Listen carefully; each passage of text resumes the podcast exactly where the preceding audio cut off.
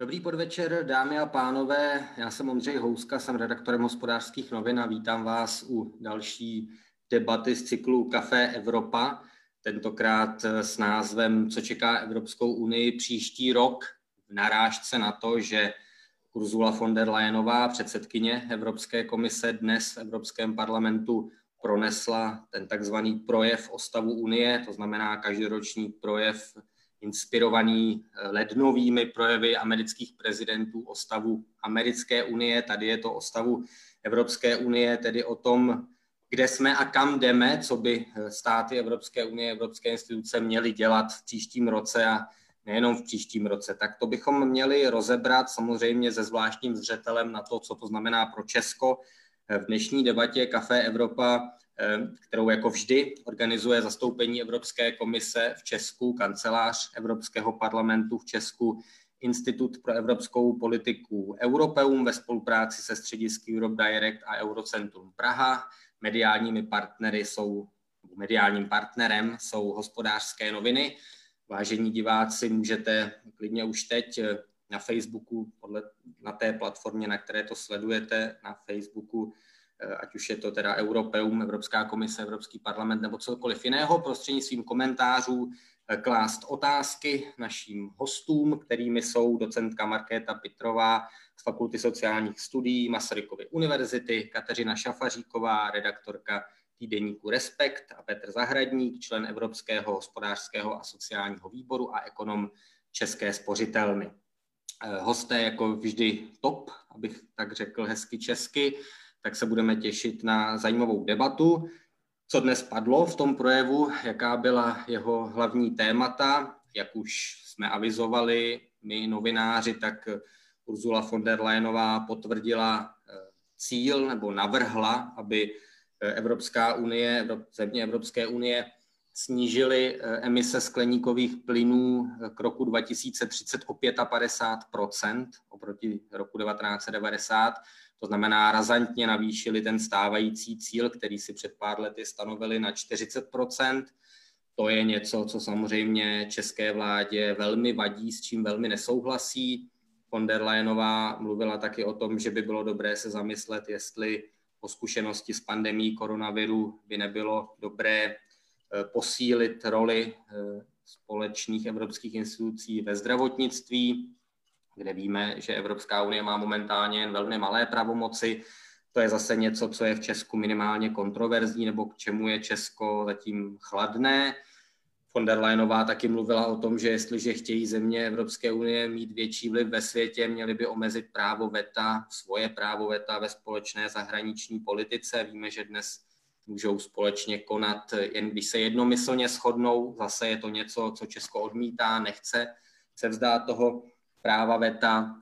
Von der Leyenová mluvila taky o nutnosti solidarity eh, v migraci, zase kontroverzní téma z českého pohledu, o tom, že zásadní důležitost má důraz na eh, dodržování pravidel vlády práva, zase něco, co by asi eh, čelní češ, čeští představitelé neoznačili za zásadní prioritu Evropské unie a co by naopak označili a s čím by se určitě, na čem by se určitě shodli s Urzulou von der Leyenovou je to, když ona mluvila o nutnosti velkých investic do digitalizace ekonomiky a podobně. To znamená, to je několik hlavních témat, která bychom měli rozebrat, jak jsem se snažil naznačit z českého pohledu, hm, řekněme, velmi kontroverzní nebo ožehavá agenda pro příští rok, pro příštích několik let, tak jak ji představila předsedkyně Evropské komise. Jak jsem řekl, dámy a pánové, prostřednictvím komentářů můžete klást vaše dotazy. Máme pro vás taky anketní otázku, která zní, vnímáte cíl snížení emisí skleníkových plynů do roku 2030 o 55% který tedy navrhne Evropská komise jako splnitelný. Už teď můžete na Facebooku odpovídat. Takže eh, teď slovo našim hostům Markétě Pitrové, Kateřině Šafaříkové a Petru Zahradníkovi. Na úvod eh, obecnější otázka. Byl to projev o stavu Unie. V jakém stavu tedy podle vás je Evropská unie? Víme, že na jaře, eh, když dorazila pandemie, tak vzhledem k tomu, jak samostatně a nekoordinovaně jednotlivé členské země reagovaly, tak mnozí říkali, to je katastrofa, Unie stojí před rozpadem. Pak se to přece jenom výrazně zlepšilo a v červenci se premiéři a prezidenti zemí Evropské unie shodli vlastně na bezprecedentním společném postoji v zájmu oživení ekonomiky, vzniku toho fondu obnovy, eh, kde je 700, no, bude 750 miliard eur a to zase mnohé přimělo k hlásání, že jde o historický moment a důkaz nezměrné vitality evropského projektu. Takže jak je na tom Evropská unie podle vás, Kateřina Šafaříková? Dobrý den, děkuji ještě jednou za pozvání. No, podle toho, jak si to Ondřej nastínil, tak by to trošku vlastně svádělo k tomu říct, že Evropská unie uh, na tom není úplně nejlépe nebo nechá, nenachází se úplně v jednoduché situaci, což je samozřejmě pravda. Ale abych tak řekla, já už jsem dost stará nebo v tom oboru dost dlouho na to, abych vlastně mohla říct, že podobné závěry se dělají ne tady každý rok, protože ty projevy o eh, stavu Unie zase tak staré nejsou. Je to, myslím, nějakých 10-12 let, jestli se nepletu, naspět. Nicméně za tu dobu už se jaksi několikrát alarmisticky relativně mluvilo o tom, že prostě Evropská unie na tom není dobře. Teď mám na mysli eh, období tedy finanční ekonomické krize nebo tedy dluhové, eh, následně, následně migrační krize. A to byly vždycky momenty, kdy teda vlastně eh, ti daní předsedové Evropské komise říkali, že celkový stav Evropské unie, je-li to tedy eh, proslovom projev o stavu unie, není dobrý. Eh, já bych vlastně zdůraznila, eh, nebo řekla bych dvě poznámky.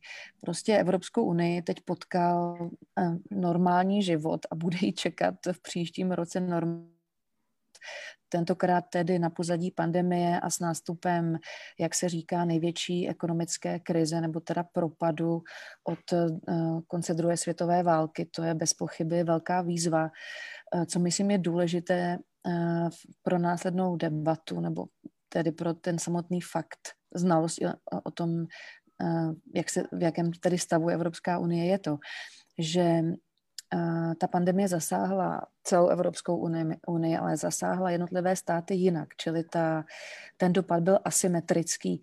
A kvůli tomu, že ten dopad byl asymetrický, tak hrozilo to ono rozlomení eh, toho jednotného trhu a i mimo jiné kvůli tomu tedy nastala eh, Eh, ona debata a následně potom schválení plánu obnovy. A teď, to se tedy stalo na jaře, respektive tedy summit v létě, a teď, když se podíváme na, na stav v září 2020, tak v podstatě ta asymetričnost platí.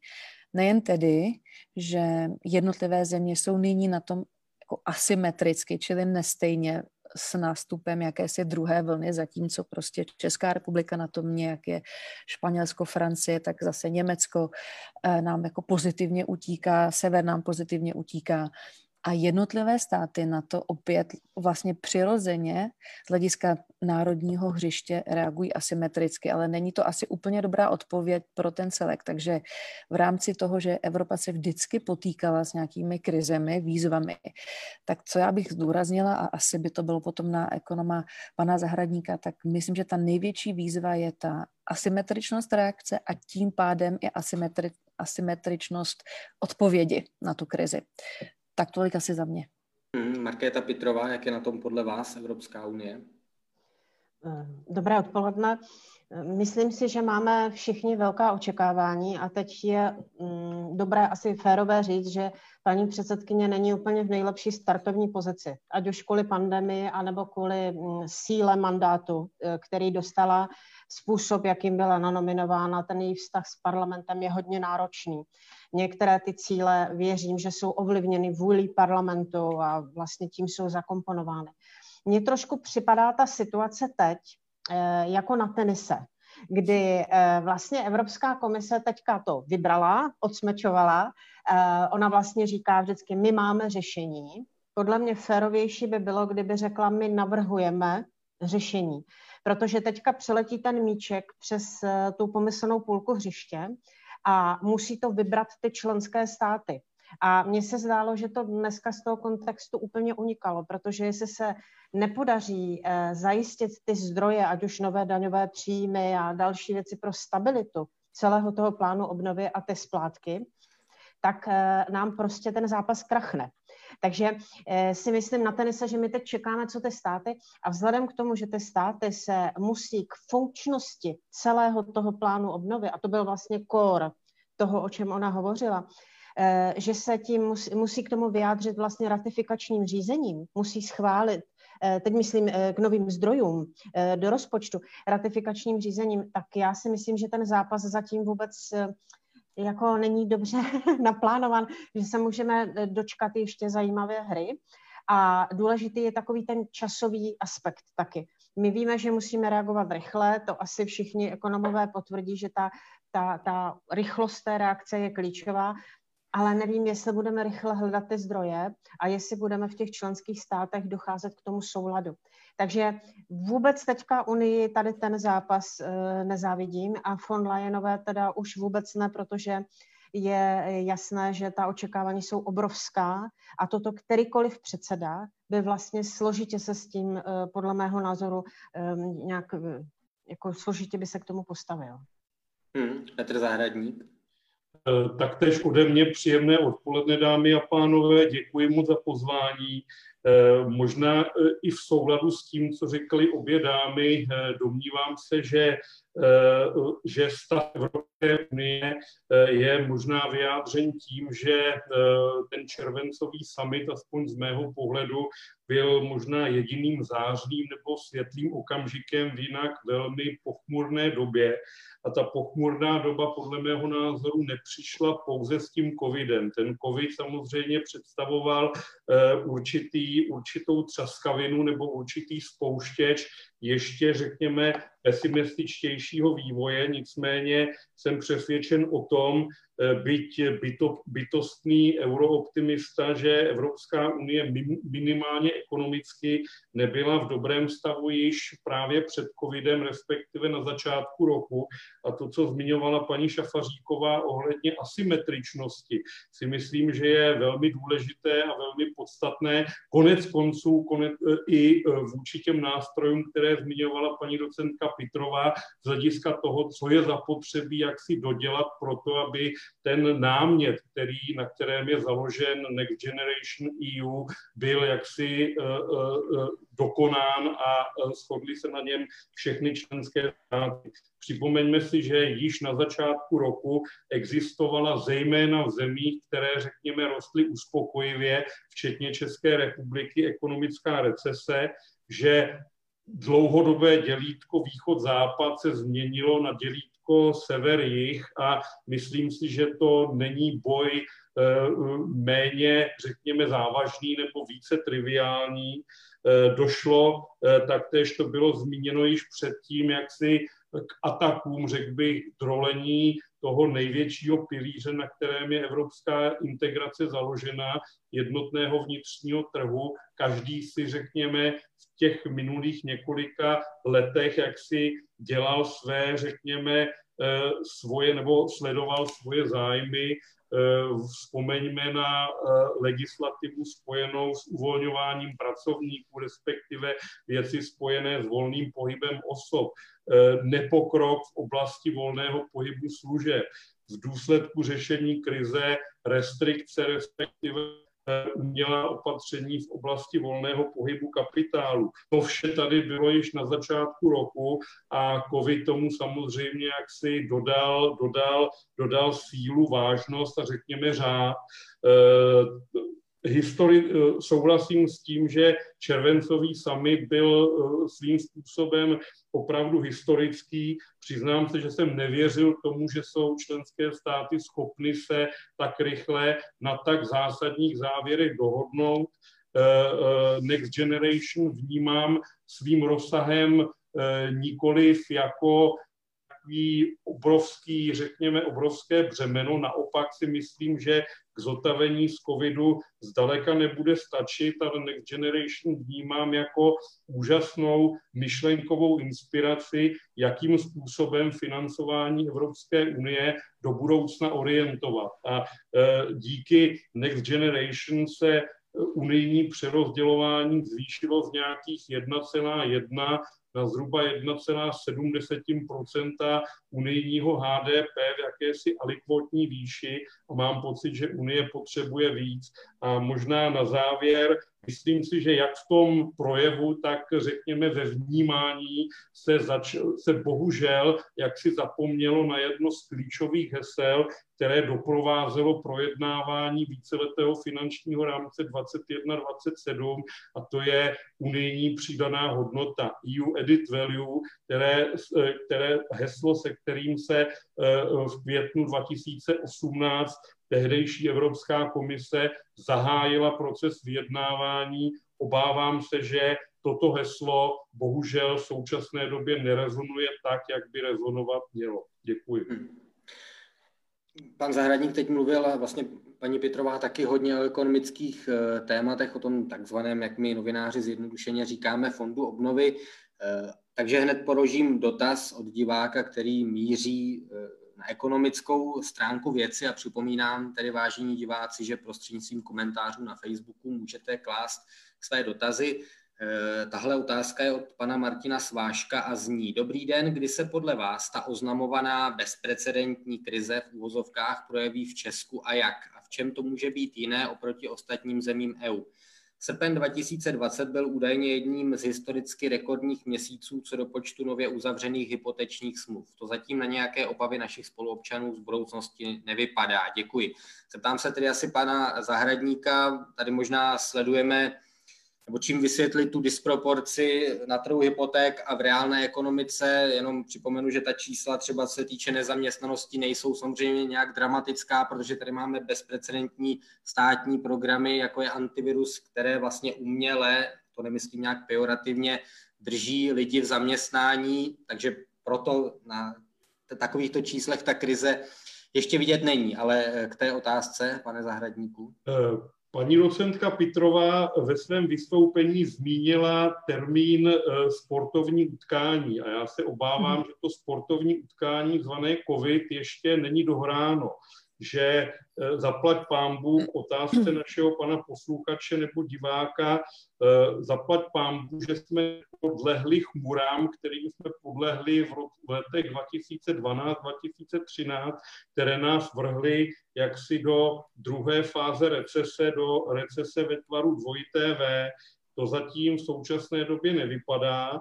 Eh, řekněme, že jak eh, poptávka po hypotékách, tak řekněme situace na spotřebitelském trhu eh, vypadá relativně, relativně bezpečně, ale přesně, co jste, pane Housko, zmiňoval. Mám pocit, že my jsme pod silnými, řekněme, antibiotiky nebo, nebo možná nějakým dopingem, zkrátka dobře, vývoj, eh, ekonomický vývoj letošního roku je totálně nestandardní.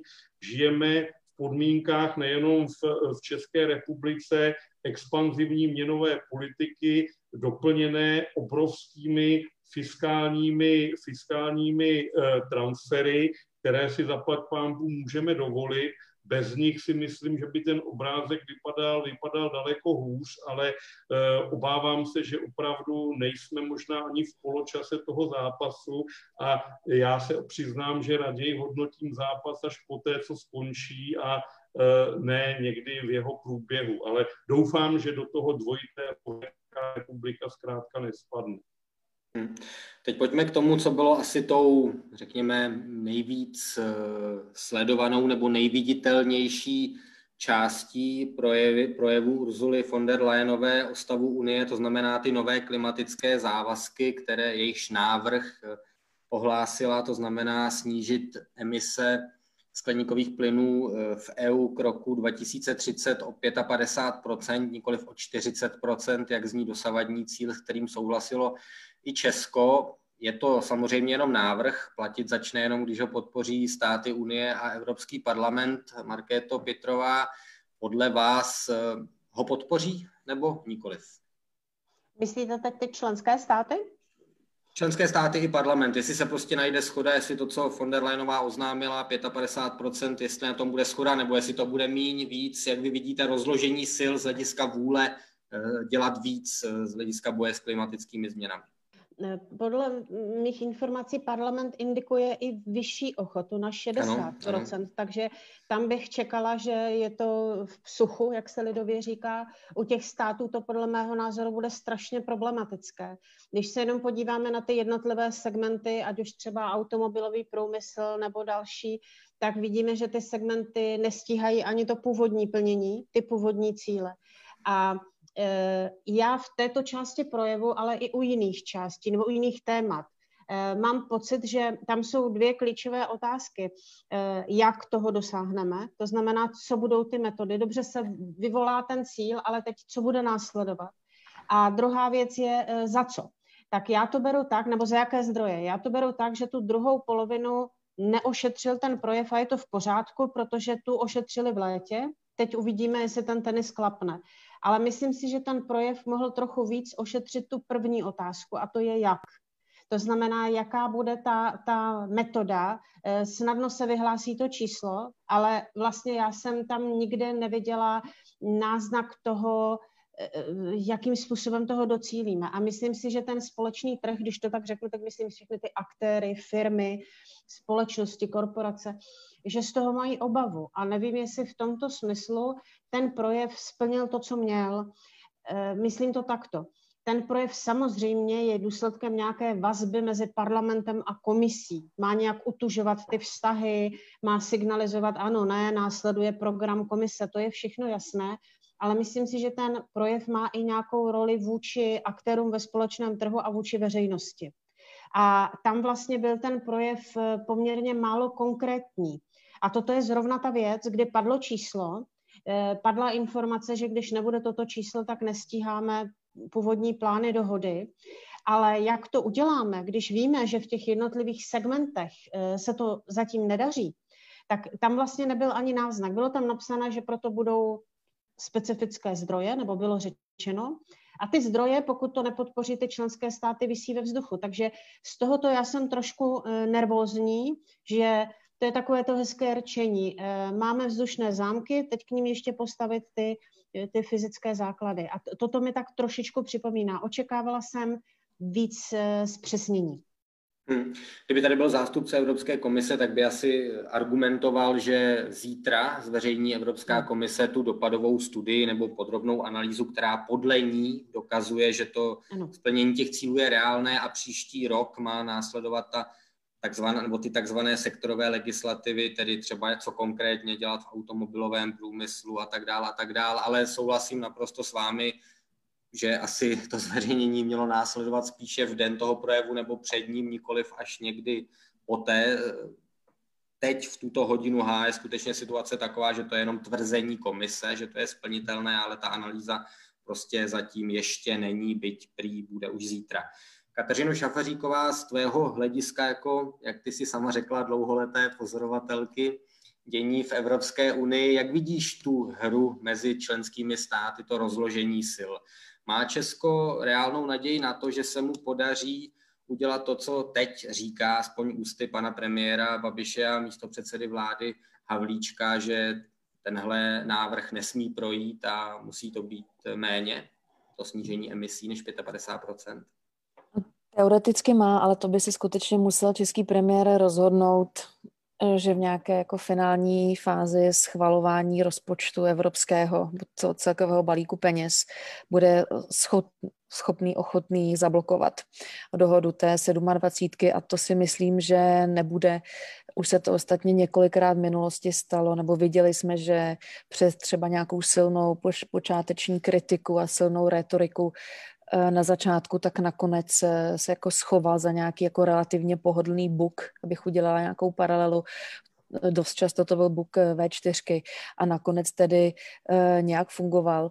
Um, bude samozřejmě zajímavější ta celková hra a tady si nejsem jistá, jestli úplně přesně víme, co hrajeme. Abych to upřesnila, jsou země, pro které i cíl 55% do roku 2030 je vlastně docela legrační, protože by teoreticky, kdyby se proto rozhodli, a oni se pravděpodobně rozhodnout, toho mohli dosáhnout, řekněme, za pět, za sedm let. Finsko řeklo, že uh, ostatně letos na jaře vlastně v plné palbě covidu, tak řeklo, že bude schopno dosáhnout klimaticky neutrálního provozu, tuším, myslím, do roku 45, čili bez jakéhokoliv toho, jak si bez té pomoci z celku samo o sobě bude schopné to zvládnout takhle dopředu. Mezi těmi zeměmi je velký rozdíl Polsko vlastně ještě definitivně tedy neřeklo, jestli se přidává ke klimatické neutralitě, jestli se nemýlím. Nicméně velmi intenzivně vyjednává v pozadí a už udělalo několik výrazných vstřícných kroků. Připomněla bych tady dopis eh, polského ministra pro životní prostředí, zase opět v době eh, tedy náporu koronaviru, kdy řekl, že Green Deal je bezvadná dohoda a že Polsko se k tomu přidává myslím, že ten souhlas nebyl s tou klimatickou neutralitou, abych se samu sebe upřesnila, nebyl zatím z úst premiéra, nicméně jinak ty jednotlivé kroky dělá Polsko docela jednoznačné. Je evidentní, že součástí tohletoho vyjednávání je poměrně zajímavý balíček peněz pro Polsko, protože prostě Polsko je ta, je ta uhelná pánev Evropy. No a abych jenom dokončila tenhle ten bod, nejsem si jistá, jestli mm, Česká republika nebo česká vláda, tak jak nyní funguje, jestli na pozadí tady těch voleb, ať už krajských eh, nebo v příštím roce parlamentních, jestli budeme schopni udržet tu zátěž a dostatečně chytře vyjednat to, co vyjednat chceme. A samozřejmě podmínkou to, co já říkám, je, že budeme chtít, co skutečně vyjednat budeme chtít, nebo budeme vědět, co budeme chtít vyjednat. Protože vicepremiér Havlíček naposledy dneska vlastně řekl, když byl uh, tedy respektem konfrontován s tím novým návrhem na 55% v roce 2030, tak on řekl, že v podstatě jako jakoby s, eh, jako relativně lehce, no, s odřenýma ušima, ale vlastně, že by nám zase nedalo tolik práce, těch 40% v roce 2030 Eh, zmínil i to, že ČES má poměrně nalajnováno, jak bude odstavovat jednotlivé uhelné elektrárny. ČES, u toho jsem já osobně byla, vítá Green Deal jako nikoli problém, ale velkou příležitost, samozřejmě investiční, finanční. Čili je možné, že by se nám to dokonce nějak i podařilo dosáhnout těch 55%. I Radek Špicar, eh, místo předseda Svazu průmyslu a dopravy, člověk, který byl několik let a je vlastně dosud docela si svázán s automobilovým průmyslem, zná Škodovku zevnitř, tak říká, byla by to darda, vyšší ambice, ale ten automobilový průmysl se na to pravděpodobně dá, jako může připravit, když bude mít dostatek času. No, mluvím dlouho, abych to uzavřela.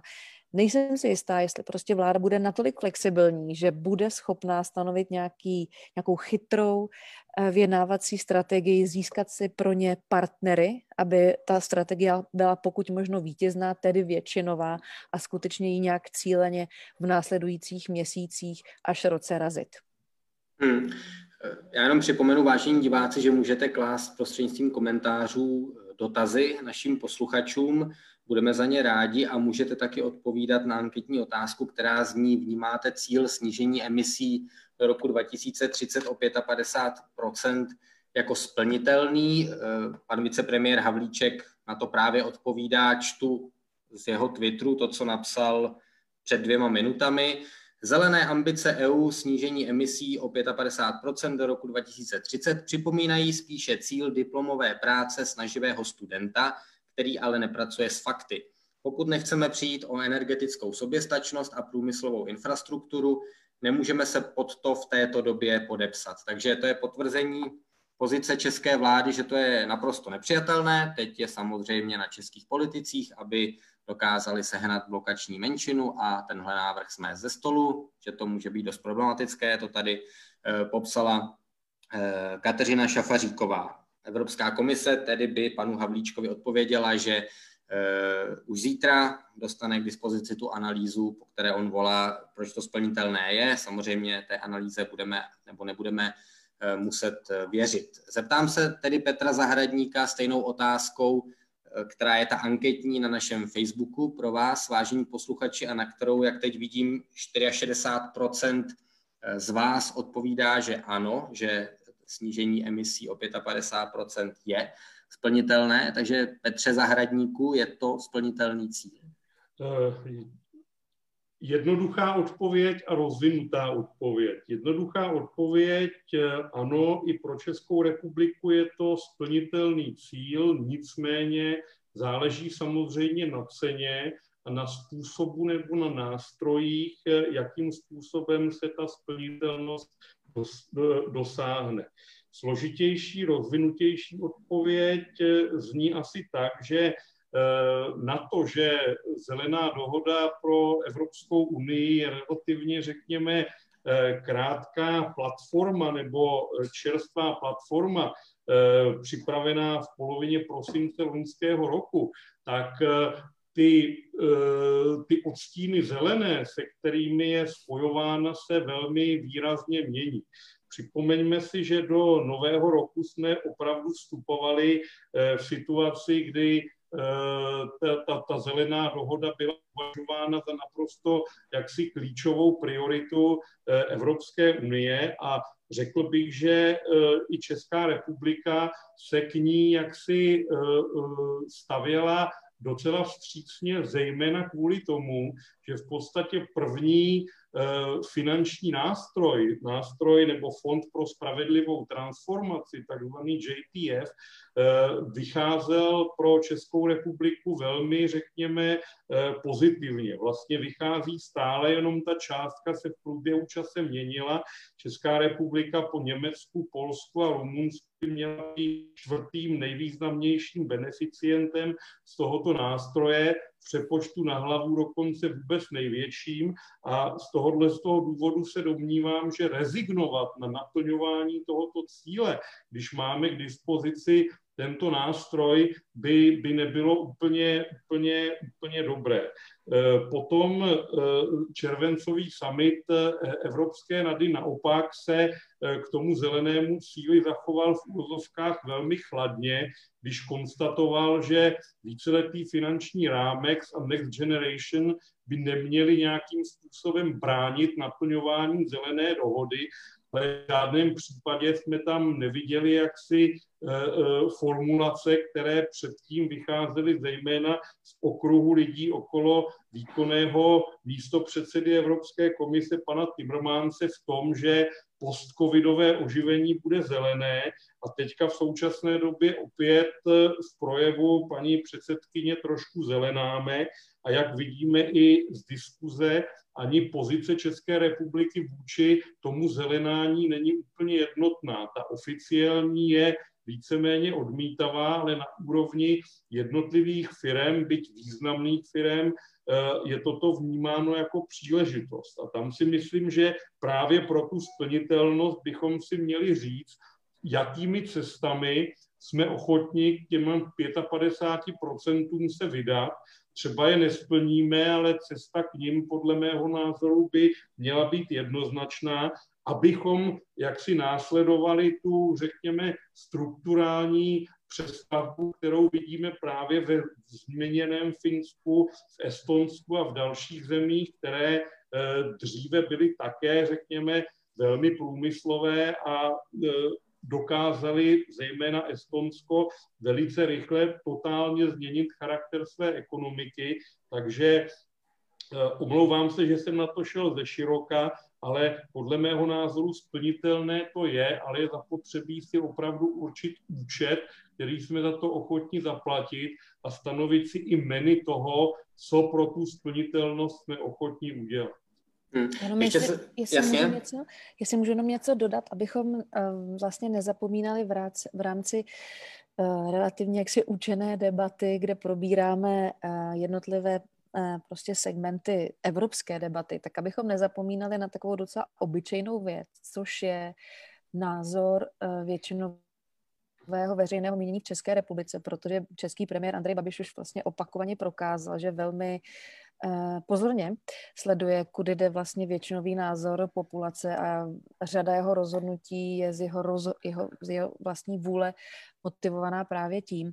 A já bych připomenula dva docela zajímavé průzkumy, které bez pochyby um, ostatní debatující, eh, včetně tebe Ondřeje, četli nebo viděli. Oba dva byly z jara letošního roku a jeden tedy ukázal, že opět prostě v době jaksi vrcholu krize koronaviru, tak přesto nějaká klíčová skupina Čechů, tedy většina, většina řekla, že se obává klimatických změn, že prostě považuje změny související s oteplováním a obecně změnami klimatu za tu největší hrozbu. Dokonce to letos i přebylo uh, migraci, což před dvěmi, dvěma lety tak nebylo. Uh, respektive dokonce možná i dřív než před dvěma lety. Pamatuju si, že byl nějaký průzkum na začátku roku 2019, kdy vlastně Česká republika tehdy byla jedinou v rámci EU27, která dávala jako horší znamínko migrační krizi než tedy klimatickým změnám.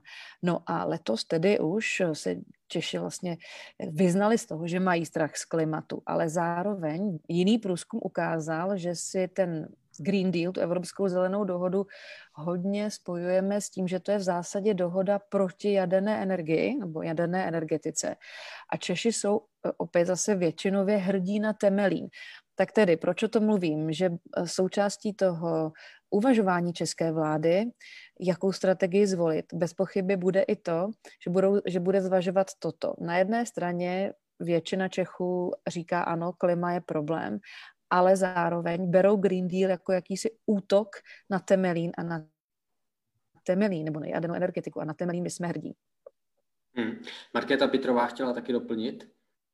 Eh, já, jestli dovolíte, já myslím, že my se nepřeme o to, že snižovat emise je bezvadný nápad a že když napřeme všechny síly a budeme na to mít dostatek nástrojů, že, že, že to zvládneme. Ale právě ten dostatek nástrojů, teď myslím hodně právě ty finanční instrumenty, tak to je to, co eh, nemáme teď jisté. A já to vnímám trošičku jako dvě propojené nádoby.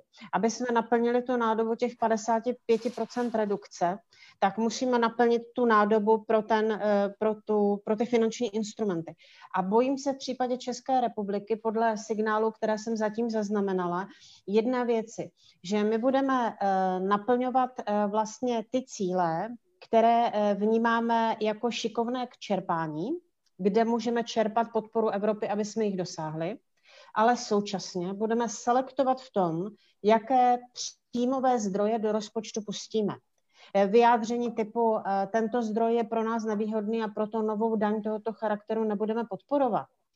Tím pádem my nenaplníme sloupec finančních nástrojů a nebudeme mít z čeho čerpat, protože eh, ten, ten budget k tomu přerozdělení a ta potřeba je teď tak masivní, celoplošná, evropská, právě díky té asymetrii, jak říkala kolegyně, že jsou aktéři, kteří jsou na tom podstatně hůř než my, že si myslím, že tahle strategie, pohlídám si zdroje, a potáhnu k sobě ty, které jsou pro mě výhodné, tak si myslím, že je strašně krátkozraká. A teď se mi zdá, že takhle se naše reprezentanti eh, k tomu zatím eh, vyslovují. Tak to jsem nechtěla upozornit, že to hmm. jsou propojené věci.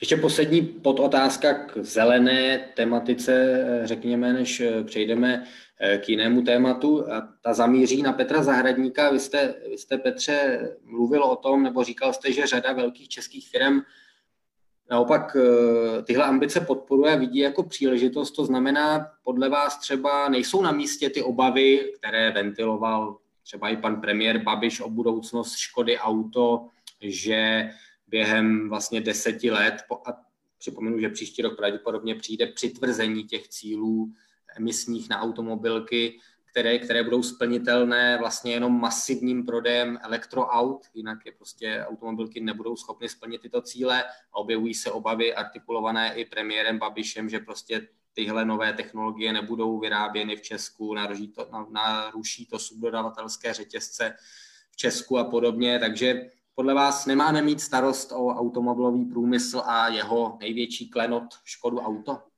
To si myslím, že právě nikoliv. Já si myslím, že oni můžeme mít velký strach za předpokladu, že nebudeme dělat nic, že jak si uvrhneme nebo ustaneme v jakémsi dlouhodobém stereotypu, který nás jaksi bude chlácholit, že šlo-li to dobře 10, 20, 30 předchozích let, tak to půjde stejným způsobem i do budoucna pokud nezměníme pohled na to, že opravdu teďka se láme chléb, konec konců i to, co říkala paní docentka Pitrova, v tom smyslu, že se budeme snažit využívat zdroje, které jsou jaksi nejdostupnější, které jsou jaksi nejsnázeji dosažitelné, kdy budeme jaksi bojovat eh, v tom, eh, že, že vyčerpáme a tím se budeme holedbat a nebudeme se dívat na to, jaký přínos nám to, eh, jaký přínos nebo efekt nám to přinese, tak si myslím, že to riziko zcela určitě tady je. A eh, konec konců eh, vracím se k tři roky starému předsednictví Estonska Radě Evropské unie, kde veškerý ten, ten technologický pokrok, který v této zemi je úžasný, byl hodnocen ano, my jsme to museli udělat, ale to nebyla revoluce technologická, to byla revoluce v našem myšlení. Jinými slovy, pokud neprojdeme tou revolucí taktéž u nás a neuvědomíme si, že eh, zkrátka lineární cestou to dál nepůjde, že lineární cesta je spíše cesta do třetího světa, tak si myslím, že nejenom v tom, v tom, eh, v tom automobilovém průmyslu eh, nás čeká nemilé překvapení. Na druhou stranu si myslím, že Česká republika, pokud v nějakém odvětví je jaksi ekonomicky silná v rámci celé Eh, celé Evropy nebo Evropské unie, tak je to energetika. Málo která země má, řekněme, mezi eh, top 10 nebo 15 eh, největšími energetickými firmami zcela určitě dvě nebo spíše tři firmy, které hrají poměrně významnou roli na evropském energetickém trhu a toto je hodně o energetice a za předpokladu, že tyto firmy budou opravdu aktivní, agilní, eh, jak si schopny absorbovat právě to, co ta zelená dohoda přináší, tak si myslím, že, že, že v tomto budeme mít vystaráno ku prospěchu nás všech. Hmm, je to na Čezu a na Danielu Křetínském.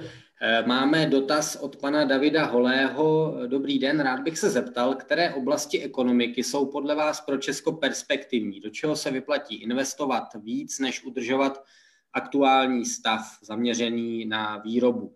A ještě navíc, které oblasti naopak perspektivní nejsou a je rozumné neutrácet na jejich udržení při životě, možná tedy i v souvislosti s dopady koronaviru. Tak asi dáme opět slovo eh, Petru Zahradníkovi. Já si myslím, že ty dvě, ty dvě odvětví, která já osobně považuji za klíčová, uh, už jsme zmiňovali, automotiv a energetika. Uh, v případě energetiky máme výhodu, že opravdu vlastnicky přijímáme otěže, v případě automotivu tomu tak není ale minimálně v jednom případě, řekněme, ten automotiv u nás je jaksi rozdělen po celé té fázi toho, toho, toho průmyslového cyklu. Jinými slovy, e, není to zdaleka jenom tolik e, kritizovaná montovna, ale e, je to, je to hodně i s přidanou hodnotou.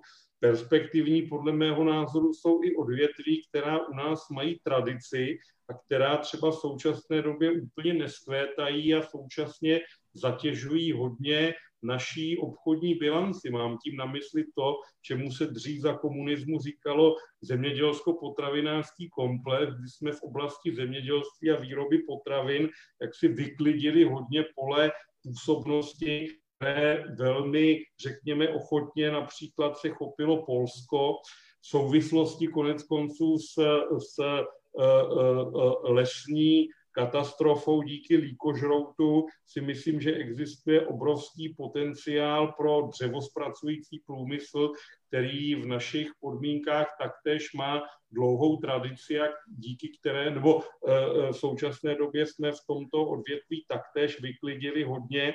Jinými slovy, podle mého názoru, inovativnost nesouvisí pouze s tím budovat nová Silicon Valley, ale inovovat lze i v odvětvích, která, řekněme, eh, jsou jaksi velmi tradiční. A když, když se bavíme právě o těch perspektivních odvětvích, máme podle mého názoru obrovský potenciál v oblasti IT, jak z hlediska pracovní stíly, tak konec konců i některých firm, zejména v oblasti například antivirových nebo firm, které eh, dělají antivirové programy a které jsou jaksi globálně významné. Opět je zde otázka spíše vytvoření podnikatelského prostředí pro to, aby tyto firmy měly jaksi sídlo v České republice a e, ti lidé jaksi mohli pracovat v vozovkách pro Českou republiku a nikoli pro, řekněme, zájmy, zájmy e, jiných zemí. Hm. Připomínám, vážení diváci, že nadále se můžete prostřednictvím komentářů na Facebooku ptát našich hostů. Pan Martin Pelc má tento dotaz a přecházíme tím k dalšímu velkému tématu, které otevřela Ursula von der Leyenová ve svém projevu o stavu Unie, to znam, eh, které tedy je eh, role, řekněme, eh, Evropské unie ve světě, její schopnost nebo neschopnost prosazovat společný postoj, společnou zahraniční politiku. Ten dotaz zní, jak reálně vidíte změnu jednomyslného způsobu hlasování v oblasti společné zahraniční politiky směrem ke kvalifikované většině? Připomínám, že už Junckerová komise, komise pod předsednictvím Žána Klauda Junckera, navrhla, aby při přijímání sankcí a, a při debatách nebo přijímání různých rezolucí a společných pozic v otázce lidských práv se už nepoužívala ta jednomyslnost, ale tenhle návrh zatím nebyl schválen a proti němu je mimo jiné Česko. Čili jak reálně vidíte, že se v oblasti zahraniční politiky přejde směrem k většinovému hlasování a jak byste zhodnotili reakci Evropské unie na současné geopolitické výzvy Bělorusko, Turecko a tak dále. To znamená změna v zahraniční politice z hlediska formálního a schopnost EU reagovat na ty aktuální problémy. Kateřina Šafaříková.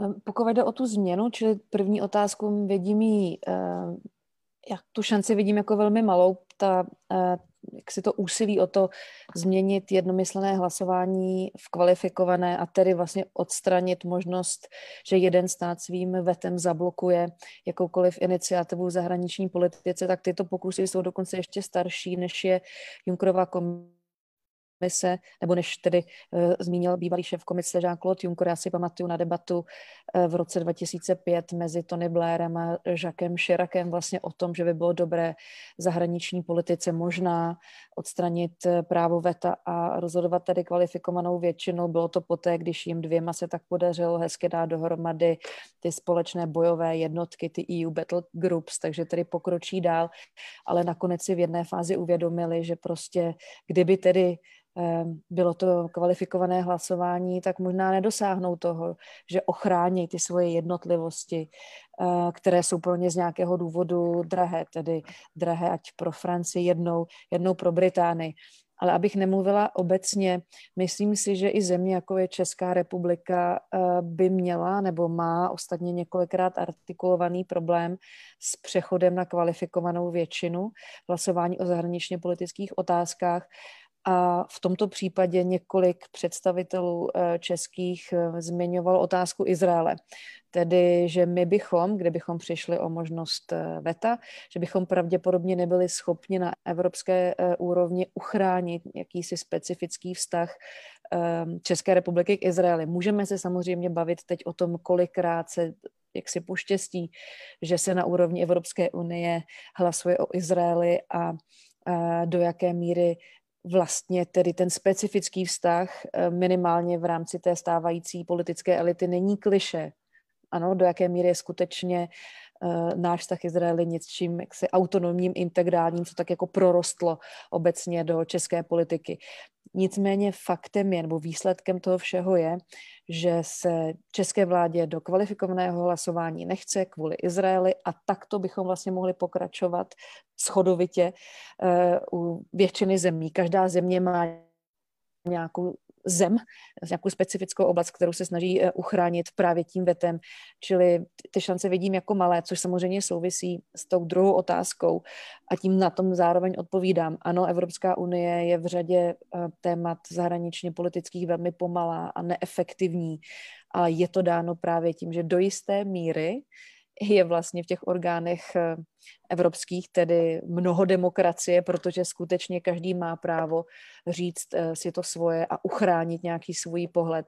A výsledkem tedy je, že zpravidla se do, dohodneme, nebo Evropská unie, lídři jsou schopní se dohodnout, ministři zahraničí jenom na tom nejnižším společném jmenovateli a dál se nejde. Teď poslední příklad, sankce na Bělorusko, Eh, které jsou blokované kvůli tomu, že Řecko eh, jak si s Kyprem má nějaké specifické požadavky na adresu Turecka, tak jak si bokem blokují tedy schválení toho sankčního seznamu, eh, uvedení té dvacítky Bělorusu na sankční seznam. Není to efektivní, je to pomalé, je to vlastně ostuda, vzhledem k tomu, kolikrát už jsme naslibovali Bělorusům, že jim vyšleme tyto signály, ale hold prostě platí tady jednomyslnost. Hmm, Markéta Pitrová. Já nevím, jestli tím svým názorem nesklamu některé uh, zastánce integrační. Já souhlasím s paní kolegyní, že to není realistické očekávat, přechod na kvalifikovanou většinu. A proč nesklamu? Já si nejsem jistá, jestli je to tak důležité. Já si myslím, že je důležité to budování té, nevím, jestli to mám říct, kultury toho souhlasu, té jednoty, protože ty následky, ta cena, ta, ta křehkost e, v případě, že by jsme protlačili něco kvalifikovanou většinou proti některým aktérům, ta by podle mě byla nedozírná, ty následky by byly veliké. Takže já si myslím, že eh, lépe pomaleji a jednotně budovat tu kulturu toho souhlasu, protože toto je opravdu velice citlivá zóna než eh, silou něco prohlasovat a pak řešit ty následky, které by to mohlo uvnitř toho spojenectví mít. Já si myslím, že když eh, chceme, tak to jde, i s tou jednomyslností, můžeme to tak dokázat. Asi nechceme, nebo asi to nejde, jestli mi rozumíte, ale v těchto podmínkách, jestli nasadíme kvalifikovanou většinu, tak si myslím, že ten soulad a spojenectví rozbijeme pro příště. Takže já, já bych v tom byla mm, raději pomaleji a bezpečně eh, dospět tomu souladu. Problém je, jak říká paní kolegyně, že někdy je to něco za něco, eh, je to trošku takový ten eh, hezky řečeno koňský handl, a někdy říkám vydírací politika, to se velice často objevuje i v kauze rozšiřování, ale to je prostě takový diplomatický, řekněme, nástroj a ten v té unii byl a bude. A takže myslím si, že ne, na první otázku, nemáme šance ale ani si nemyslím, že to je pro budování té zahraniční politiky tak zásadní. A von Leyenová mě v projevu docela potěšila, protože si myslím, že zmínila všechny ty kruciální věci, na které čekáme. Ať je to Bělorusko, Čína, Spojené státy, neopomenula, nevyhnula se žádné té zóně. Tak to jsem měla radost. Hmm, z hlediska Spojených států vlastně řekla, že to je klíčový spojenec a musí jim zůstat vlastně bez ohledu na to, co se stane letos, eh, jinými slovy bez ohledu na to, kdo vyhraje americké prezidentské volby. Eh, Kateřina Šubová se ptá, můžeme v následujících letech očekávat velkou institucionální reformu přenastavující dosavadní spolupráci v rámci EU? Asi narážka na možnou změnu smluv. Eh, víme, že začne ta takzvaná konference o budoucnosti Eh, Evropy, která má dát varianty odpovědí na to, co by se v tomhle směru mělo nebo nemělo změnit, byť minimálně do covidu ta vůle měnit smlouvy byla velmi nízká. Já s dovolením začnu u Petra Zahradníka a pře, trošku přeformuluju pro něj tu otázku směrem eh, do ekonomiky, o ní jsme se tady bavili na začátku, když jsme mluvili o tom takzvaném fondu obnovy, který je vlastně založený na tom, že si Evropská unie prostřednictvím Evropské komise společně půjčí na trzích, ty peníze pak přerozdělí. Není to samozřejmě poprvé, co, si, co se něco takového stane, ale je to bezprecedentní objem těch, těch peněz. Podle vás je to, je to krok k něčemu velkému a permanentnímu, nebo je to jenom jednorázový krok? Budou tady někdy společné permanentní eh, evropské dluhopisy, mnohem větší společný rozpočet po vzoru, nevím, federálního rozpočtu Spojených států, nebo opravdu zůstaneme jenom u té jednorázové reakci na pandemii a nebude to, eh, jak píše, nebo jak se ptá posluchačka, pardon, divačka, eh, jsem pod vlivem svého bývalého zaměstnavatele Českého rozhlasu, eh, divačka něco, co by přenastavovalo dosavadní spolupráci v rámci EU. Přiznám se, že bych si moc přál, aby to nebylo jednorázové opatření, naopak, aby to byl model, který jaksi otevře prostor pro budoucí způsob financování Evropské unie. Myslím si, že to je způsob, který může vést k tomu, že se jaksi setřou rozdíly mezi plátci a příjemci a z toho vyplývajícími konsekvencemi, kdo na koho doplácí, respektive kdo má koho jaksi pod kontrolou a kdo koho ovlivňuje. E, myslím si, že e, přerozdělování právě prostřednictvím toho, že na jedné straně se zdroje získají ve větší míře prostřednictvím emisí speciálních dluhopisů na kapitálových trzích, e, je i testem toho, do jaké míry investoři věří tomuto řešení na druhou stranu je tady samozřejmě věc, kterou, kterou popsala paní docentka Pitrová, že není vyřešen systém eh, navýšení vlastních příjmů. To znamená, že proto, aby tenhle ta myšlenka jaksi byla schopná fungovat, je toto velmi zásadní a velmi důležité. Eh, konec konců v tom dnešním, dnešním vystoupení paní předsedkyně Evropské komise už byla jaksi specifikace, že z těch 750 miliard euro 225 má být realizováno prostřednictvím emise tzv. zelených dluhopisů, což eh, nás vrací do té diskuze před, eh, před chvílí, ale opravdu si myslím, že to je způsob, který, který, který je moderní a který by měl být objemově podstatně navýšen.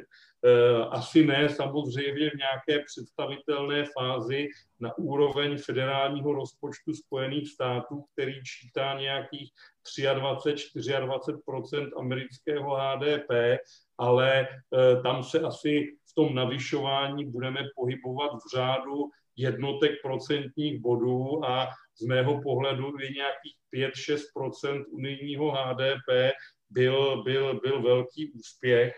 E, takže takto se přiznám, se dívám na, to, na, na toto řešení těch 750 miliard s ohledem na to, že bude spláceno po dobu 30 let, mně vůbec nepřipadá jako nějaká excesivní zátěž je to objem HDP, 4% HDP Evropské unie v, ro, v roce 2019. Takže když toto rozdělíme do 30 let, tak je to věc, která v žádném případě se tedy z paribus nemůže být, i kdyby ekonomika byla ve velmi zoufalé situaci, tak to není věc, která by nějakým způsobem mohla, mohla rozhodit, ale problémem je to, aby opravdu existoval konsenzus vůči všem těm součástem, na kterých je ten návrh postaven. A v současné době opravdu klíčová věc. Nepochybuji o tom, až ta první emise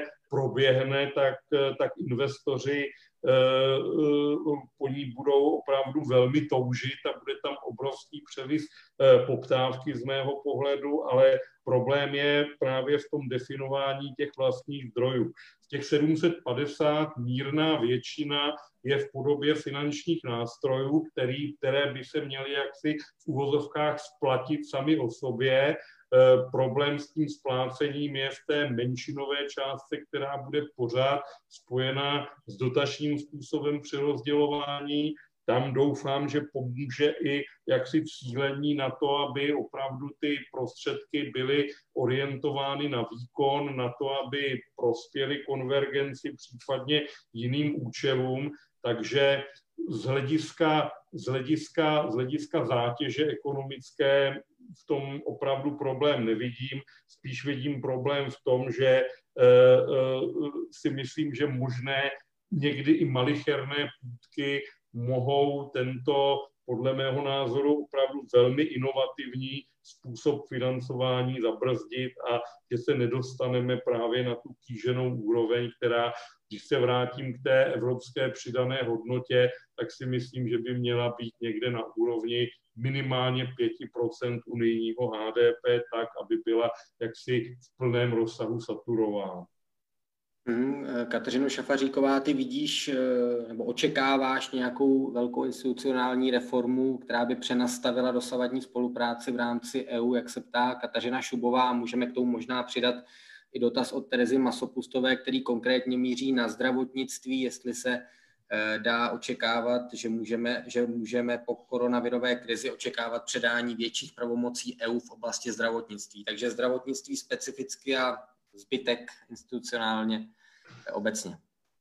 Tomu obecnému neočekávám to z jednoho prostého důvodu, že jak si změna smlouvy a schválení tedy té nové vyžaduje v řadě zemí nejenom tedy ratifikaci třeba dvěma komorami parlamentu, ale referenda a jsou i politické závazky, ačkoliv nejsou ústavní, ale jsou politické závazky, že jakákoliv další smlouva nebo změna smlouvy přijde, tedy bude muset projít referendem. Narážím teď na Francii, čili máme v zemi jako Irsko, kde by jakákoliv změna základní smlouvy Evropské unie musela projít referendem a máme politický závazek, který udělal Nikola Sarkozy ve Francii, ještě bývalý prezident, a ten politický závazek byl schválený Assemblée National, tedy národním schromážděním, jejich parlamentem, že tedy jakákoliv další smlouva od Lisabonské smlouvy dál bude muset projít tedy referendem ve Francii.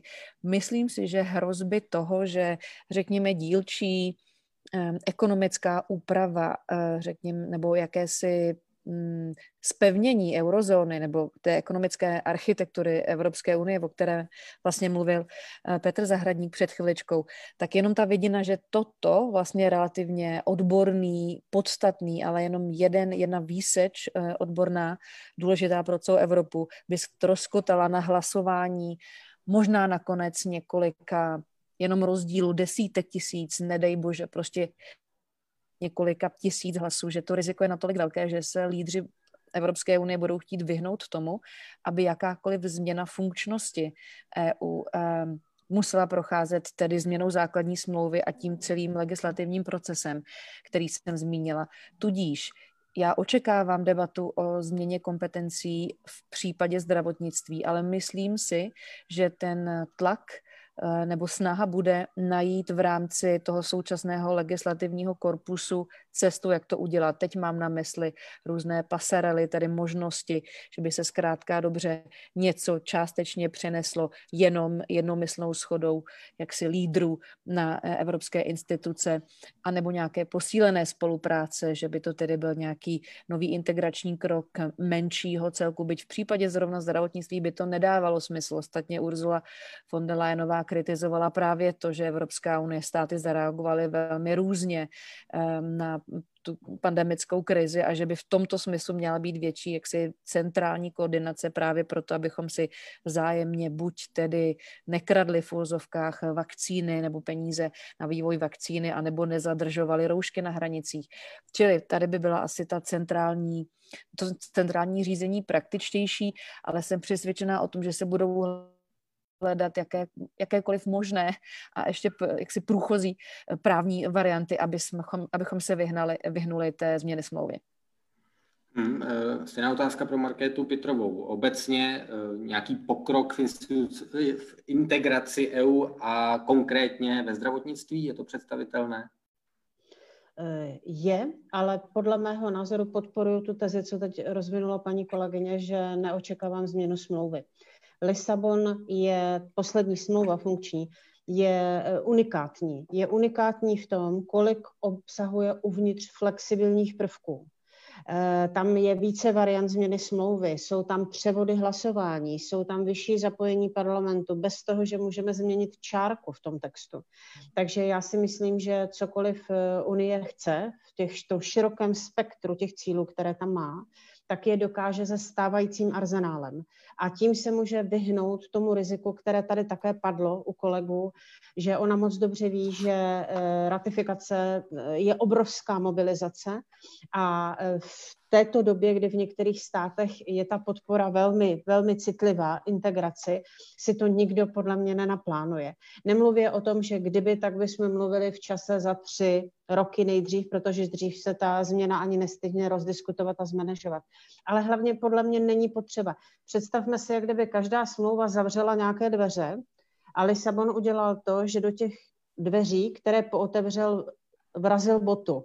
To znamená, vždycky ty, ty dveře umožňují nějakou flexibilní proměnu uvnitř té smlouvy. Tím je ta smlouva naprosto jedinečná a taky to vedlo k mnoha sporům, když se ta smlouva vyjednávala, jestli to tam chceme nebo to tam nechceme. Každopádně to tam máme, takže reformu smluv podle mého názoru v tomto smyslu nepotřebujeme. Vážení diváci, stále můžete hlasovat eh, v anketě. Anketní otázka zní, vnímáte cíl snížení emisí do roku 2030 o 55% jako splnitelný, 60% z vás říká, že ano, 40% že ne. Stále se také můžete pomocí komentářů ptát našich hostí. Anna Nedbalová zmínila užávou otázku eh, migrační politiky nebo společné asilové a migrační politiky. Ptá se, jakou reformu může, oče, můžeme očekávat v oblasti asilové politiky. Evropská komise vlastně na den přesně za týden navrhne eh, tuhle tu reformu. Eh, v Česku jistě napjatě očekáváme, jestli její součástí budou povinné kvóty na přijímání uprchlíků nebo ne. Zatím to vypadá, že nikoliv. Eh, takže co očekává Kateřina Šafaříková? No, budu se na to moc těšit, protože mě samozřejmě jako novináře eh, baví ten fakt, že v Česku několikeré volby poměrně zásadně ovlivnilo 12, eh, tedy respektive 13 nebohých eh, běženců, které jsme převzali v rámci toho kvotového mechanismu. 13, protože ono jich tady bylo 12, ale jedna běženkyně tady porodila, takže prostě ten počet stoupil na 13.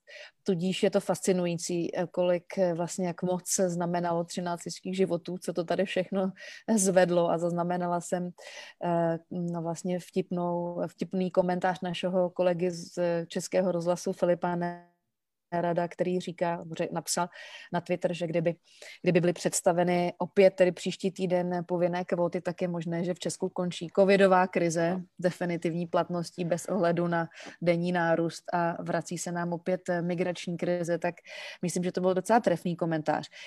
Co já očekávám?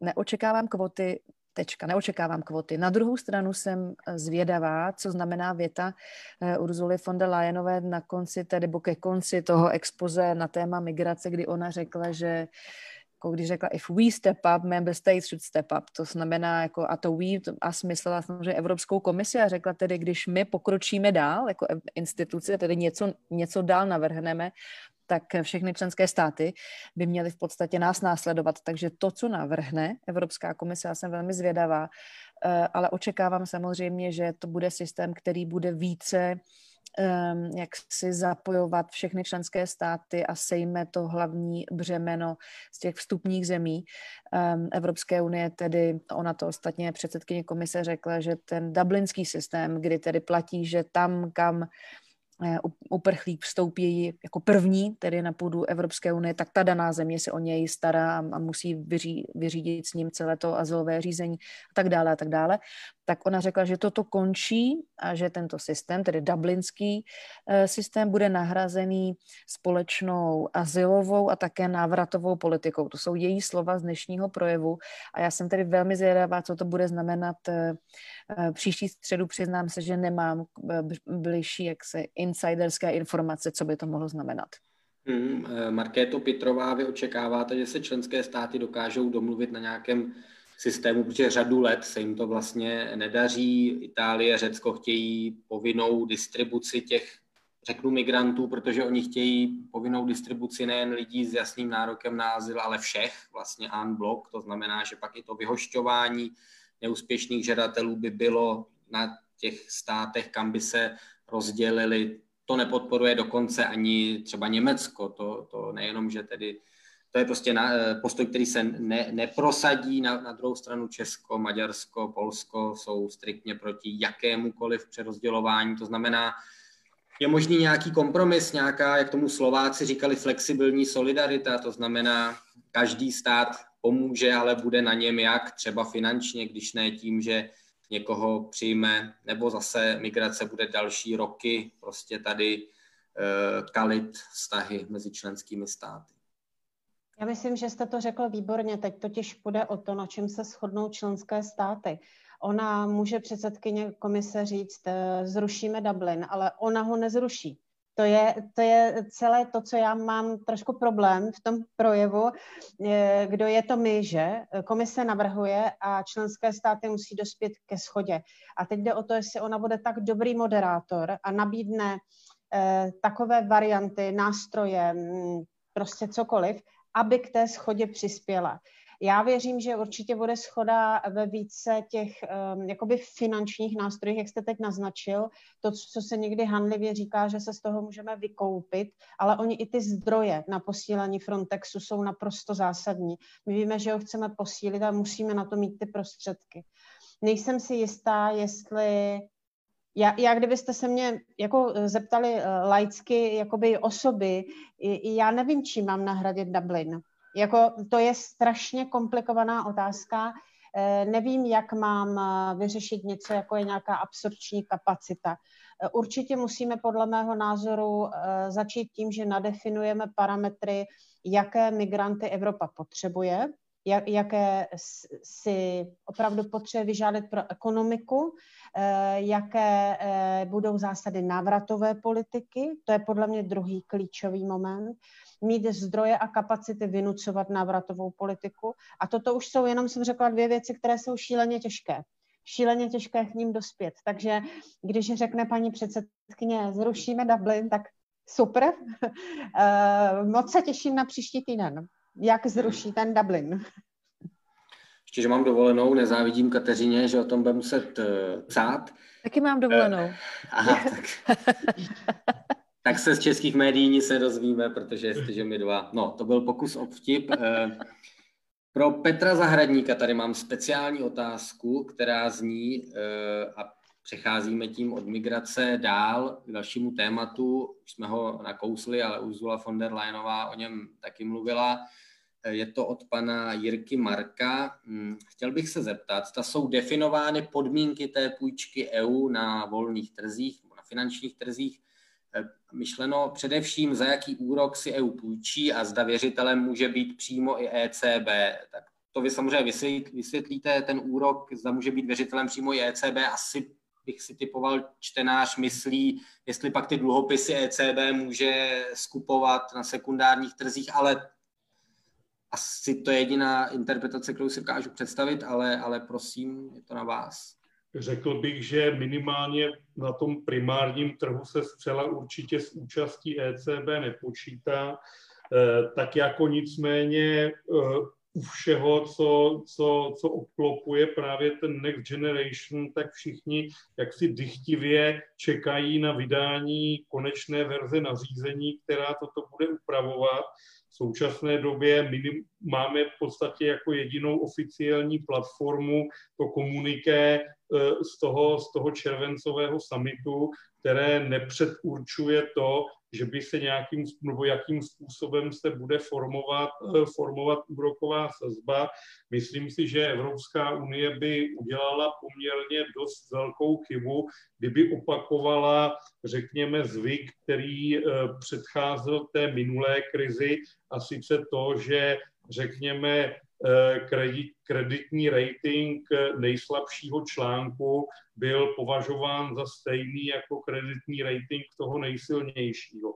Jinými slovy, eh, podle mého názoru, ta úroková sazba u těch dluhopisů by neměla korespondovat s úrokovou sazbou německých bundů, ale měla by být o něco málo vyšší, aby odrážela rizikovou prémii, která je očekávána zejména vůči zemím, kde tyto prostředky budou v největší míře alokovány, to znamená Francie, Španělsko a Itálie, eh, to znamená současně za předpokladu, že tyto nástroje budou jaksi zaručeny eh, zaručeny Evropskou unii, tak si myslím, že to naopak může přinést atraktivnější výnos pro investory. Samozřejmě, že na druhou stranu by ta sazba neměla činit, řekněme, plácnu 5-6%, protože potom, potom by samozřejmě by to byla voda na mlín kritiků, že tento nástroj je opravdu nákladný. Ale troufám si tvrdit, že to bude nějaká, řekněme, rozumná přirážka nad úroveň, aktuální úroveň úrokové sazby německých státních cených papírů s podobnou lhůtou splatnosti, to znamená přibližně těch 30 let. Hmm, když se podíváme vlastně na rating, jaký má Evropská komise, tak dvě ze tří velkých ratingových agentury hodnotí AAA, tedy těmi 3A, tím nejvě, nejlepším možným ratingem, jaký existuje. když se podíváme, za kolik se obchodují na trzích dluhopisy, které vydal ESM, tedy ten takzvaný euroval, ten záchranný fond eurozóny, tak ty úroky jsou velmi nízké. Když logicky bude přirážka oproti německým dluhopisům, ale dá se podle vás říct, že je téměř jisté, že to bude výhodnější, než jak je schopno si půjčovat Česko, jinými slovy, že by se českému státu vyplatilo využít ty půjčky a může si půjčit nějakých 15 miliard eur od Evropské komise, že by, že by ušetřilo Česko, kdyby tyhle půjčky využilo, než kdyby si půjčovalo samo na trzích? V případě Česka bych vyčkal situaci na, pro ty jednotlivé, řekněme, emisní, pro ta jednotlivá emisní období, která budou následovat, ale e, myslím, že to bude velmi na hraně ale z pohledu těch zemí, které jsou, řekněme, s ohledem na ten next generation opravdu ti nejpotřebnější, to znamená Španělsko, Itálie, částečně i Francie, jsem naprosto přesvědčen, že způsob získávání zdrojů skrze tento nástroj bude z jejich pohledu daleko výhodnější, než kdyby měli přijít oni sami z kůží na trh. V případě České republiky bych si netroufal tvrdit, my naštěstí v tom vnímání minimálně z hlediska eh, bonitního bonitnosti eh, naší dlužnické pozice patříme k tomu, k tomu severnímu mentálnímu okruhu, to znamená, jsme v tomto ohledu daleko blíže Německu, netroufám si tvrdit. Eh, na druhou stranu si myslím, že by to mělo být současně i o jiných podmínkách, než jsou úrokové sazby, jako je právě například eh, doba doba trvání té dlužnické pozice, případně něco dalšího. Když e, přibližně jedna třetina s tím bude spojena se zelenými dluhopisy, dokážu si představit, že například rozvojové zelené projekty v České republice by mohly být označovány za daleko rizikovější než cena, která bude vyplacena při emisi těch 225 miliard euro eh, v podobě těch zelených dluhopisů v podob, z pohledu České republiky. Hmm. Pan Marek Meissner se ptá, dobrý den, rád bych se zeptal, co může Evropská unie dělat proti LGBTI free zónám v Polsku. Je to pouze navázání peněz na, na dodržování hodnot EU? Děkuji. Si potřeba připomenout, že Ursula von der Leyenová v tom projevu řekla, že není LGBT free zóny prostě nepatří do Evropy, protože sexuální orientace je prostě otázka identity člověka, nikoliv nějaké ideologie. Takže eh, co, jak se ptá pan divák, co může EU proti těmto zónám v Polsku dělat, Kateřina Šafaříková? No, může to kritizovat, což dělá, Eh,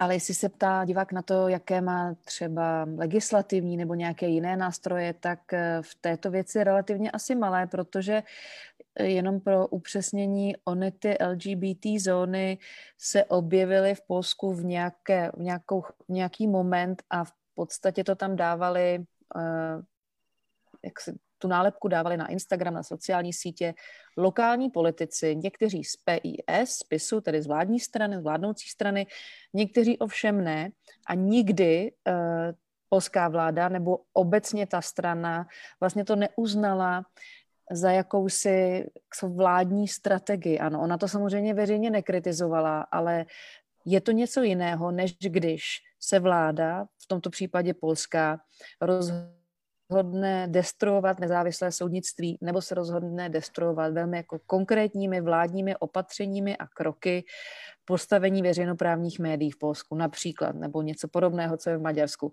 tak v tomto případě Evropská unie má nástroje, eh, může jednat a ostatně už jedná bylo několik rozhodnutí na adresu tedy Polska a Maďarska. Um, na základě iniciativy Evropské komise. Evropský soud dal za pravdu Evropské komisi v případě Polska i Maďarska. Tohle je v podstatě poměrně otevřená hra. Ale tedy zpátky k té otázce. Opravdu nic jiného, myslím, než na to upozorňovat, kritizovat to, zasazovat to do nějakého kontextu, což se vlastně už nyní děje.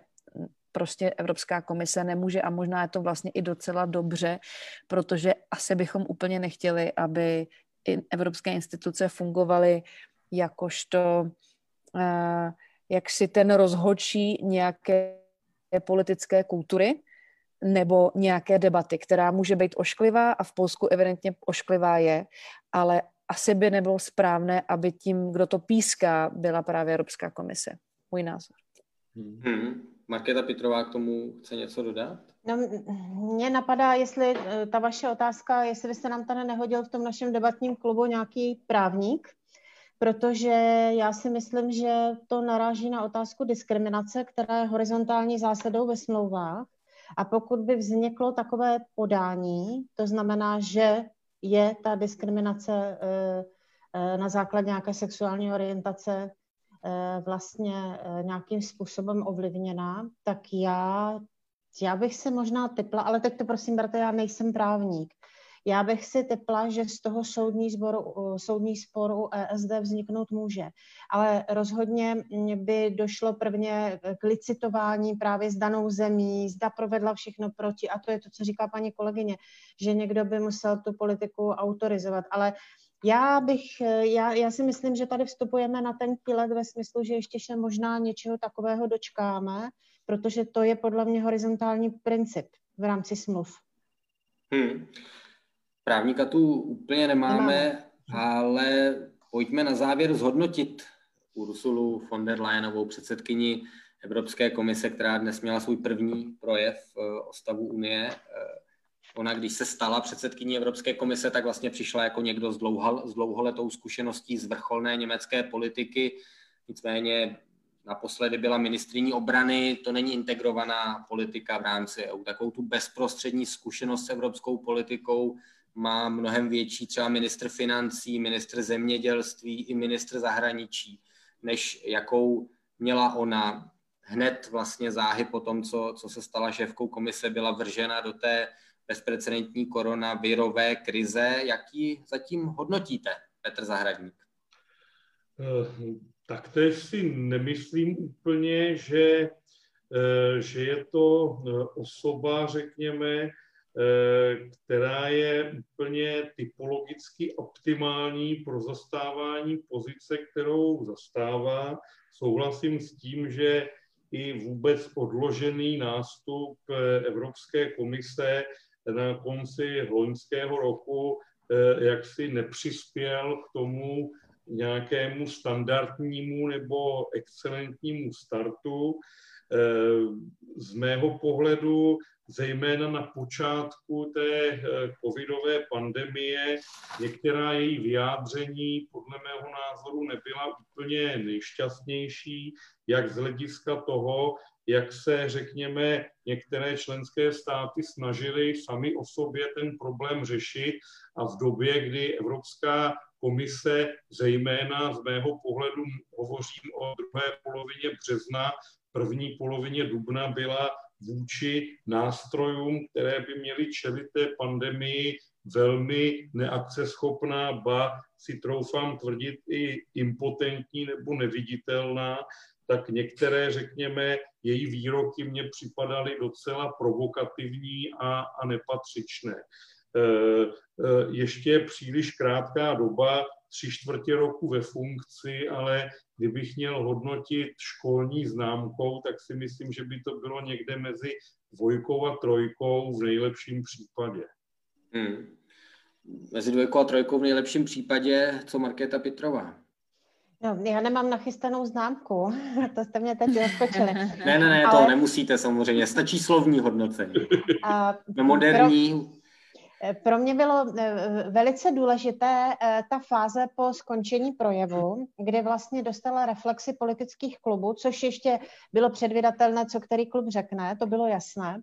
Ale pak, když byly ty reflexe jednotlivých eh, individuálních poslanců a ona na ně potom reagovala. A to si myslím, že hodně demonstrovalo její politický styl, nebo jak to mám říct. Já doufám, že bude do budoucna více otevřená, více naslouchající, propojující. Mně se to zdálo trošku takové, eh, ptáte se jak, ptáte se za kolik, to znamená, že jste nepřítel, protože se ptáte. Eh, toto se mně vůbec v té debatě nelíbilo. Pro mě toto bylo přínosnější než celý projev, protože tam vidíme tu bezprostřední schopnost toho člověka eh, zareagovat a s něčím se vyrovnat. Další věc je, vy jste říkal, ona nemá bezprostřední zkušenost s evropskou politikou a myslím si, že ta její komise, jak ji sestavila, byť tam měla potíže, prostě vždycky to uh, úplně přesně nemůže ovládat, tak já jsem se schválně dívala, ona není taky jako úplně nejvíc zkušená. Je, on tam je asi 60% členů komise, kteří buď jsou ex-komisaři, ex-evropští poslanci, a nebo mají na národní úrovni nějaké bývalé unijní prestižní postavení. Já nevím, třeba zástupce v Koreperu, prostě unijní, přesně jak jste řekl, ne ministr obrany, to nemá už žádnou přímou vazbu. Takže nevím, jestli i toto třeba nehraje roli, že ten tým by možná mohl mít eh, větší zkušenost s tím evropským vyjednáváním, ale asi je to víc osobní charakteristika, naš charakteristika týmu. Ale zaujalo mě to, eh, kdo tam má jaký eh, potenciál ve vztahu k, té, k tomu původu proto to zmiňuju. Takže uh, jestli se někdo uh, nedíval na to pokračování toho projevu, to znamená ty dotazy těch poslanců, tak uh, strašně doporučuju, protože to je podle mě velmi, velmi zajímavá debata. Sledovat ty reakce, sledovat i ochotu některých politických klubů zeptat se napřímo, zeptat se konkrétně, co pochválí, co naopak třeba skritizují. Hmm. Ursula von der Leyenová je zatím ve funkci, jestli dobře počítám, o něco málo víc než tři čtvrtě roku, tak jaký hodnotíš zatím ty, Kateřino Šafaříková? Hmm. Já, když jsem ji pozorovala, tak um, jako bylo evidentní, že má, nebo když já jsem ji pozorovala, prostě kdokoliv, když ji pozoroval uh, při tom projevu, tak bylo evidentní, že má takovou jako dynamickou řeč těla, že to je hmm. někdo, kdo uh, kdo zkrátka dobře se v těch politických projevech vlastně docela eh, dobře cítí a bylo na ní znát, že to je někdo, kdo má má tedy několika násobnou ministerskou zkušenost. Ona kromě toho, že byla tedy bývalá ministrině obrany federální, tak byla taky ministriní práce a sociálních věcí. A myslím, že to na ní bylo trochu znát. Eh, souhlasím s tím, že evropská politika ji zatím nebyla úplně blízká, ale co chci říct, abych se neopakoval, pracovala. Že já si pamatuju, a i z jiných svých textů, kdy jsem to zkoumala, tak zkrátka dobře si pamatuju, že Ursula von der Leyenová, když byla právě ministrní práce a sociálních věcí v Německu, tak mimo jiné se jí dokázalo, ona dokázala přesvědčit většinu Bundestagu, že Německo přijalo jako povinnost nabídnout místo ve školkách nebo v jeslích, takové ty, ty, ty kindergarten pro každé roční dítě, Tedy to neznamená, že by každé dítě tam v roce muselo nastoupit, ale že každá matka, která má roční dítě, bude mít prostě zajištěno pro toto dítě místo v obecní školce. Eh, prošla tato legislativa, schválily se na to peníze a výsledkem je, že teď před třemi lety eh, se to prokázalo čtyřmi, eh, že tedy i bílé Němky, aby Eh, to upřesnila, prostě daleko víc rodí, protože mají, cítí ten komfort, tu síť a mají jaksi větší vůli, větší chuť, eh, zkušenost mateřství, porodu, péče a tak dále opakovat. No a proč o tom mluvím? Protože jsem si myslela, že někdo s touhletou zkušeností, kdo dokázal pohnout Bundestagem, ukáže nějaké, eh, nesnad mistrovství, ale daleko větší schopnost získat si Evropský parlament, protože Evropský parlament teď bude ten, eh, to těleso, které bude Ursula von der Leyenová potřebovat, pakliže bude chtít udělat to, co řekla, to znamená zvrátit ty škrty v oblasti zdravotnictví, které, ke kterým tedy došlo v červenci a eventuálně ještě um, jak si udělat výkop do té nové debaty o kompetencích. Dal, další bod, eh, už jsme tady o tom mluvili vlastně, nedostatek zdrojů, 37% eh, z toho nového evropského rozpočtu má jít na zelenou dohodu, tedy Green Deal, ale ona přece musí přesvědčit členské státy, aby tak svoje programy sestavovaly, protože když je tak nebudou sestavovat, a ona nebude mít dostatečnou schopnost je přesvědčit, tak se to prostě nestane. Čili očekávala jsem, že v tom svém projevu půjde více eh, naproti evropským poslancům a bude ukáže více svojí strategie, jak ty svoje cíle, jaký chce dosáhnout a kde na ně a jak na ně chce získat eh, ty peníze. A to se nestalo, byla v tomhle tom vlastně relativně povrchní a to mě překvapilo a jenom to asi, jenom to utvrdilo v tom, co jste tady zmínili, nebo moji dva před, předřečníci, tedy ta nedostatečná vlastně zkušenost s tou evropskou exekutivou a tady bych se shodovala s Petrem Zahradníkem, že to při nejlepšímu tak za dvě mínus dosud. Hmm. Tak jsme zdrbili Urzulu von der Leyenovou, což lidé ze zastoupení Evropské komise, Drobně. kteří se podílejí na organizaci této debaty, asi nebudou vítat.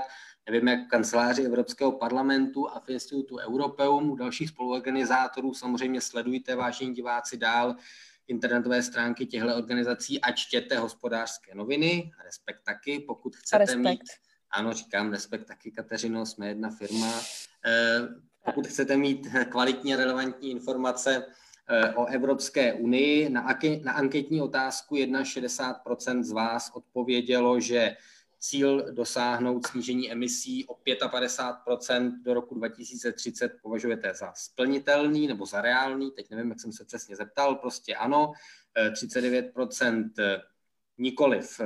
Dovolte ještě, vážení diváci, abych vás pozval na další debatu z cyklu Café Evropa, ta bude už v pondělí 21. září na téma konec uhlí v Česku, jaká je budoucnost uhelných regionů a dovolte taky, abych Především poděkoval vám všem, kteří jste se dívali a našim třem hostům, Kateřině Šafaříkové z Respektu, paní docence Markétě Pitrové z Masarykovy univerzity a Petru Zahradníkovi z Evropského hospodářského a sociálního výboru a České spořitelny. Díky moc, bylo to super.